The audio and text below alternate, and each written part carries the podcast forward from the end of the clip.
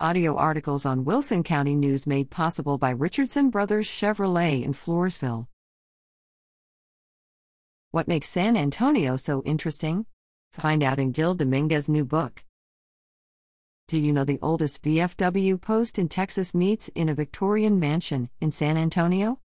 Do you know the San Antonio Museum of Art was once a brewery?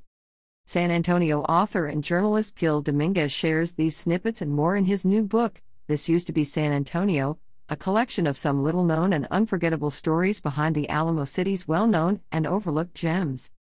Dominguez, with his historian's eye and penchant for detail, shares three centuries of San Antonio's history and culture, and a colorful cast of characters, such as Judge Roy Bean, Geronimo, and Theodore Roosevelt, who walked the iconic places that helped shape the city's identity.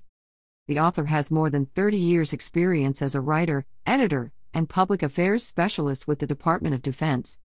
From the Riverwalk and missions, to the city's military installations and historic hotels, Dominguez gives local history buffs a quick peek at San Antonio sites both well known and unnoticed.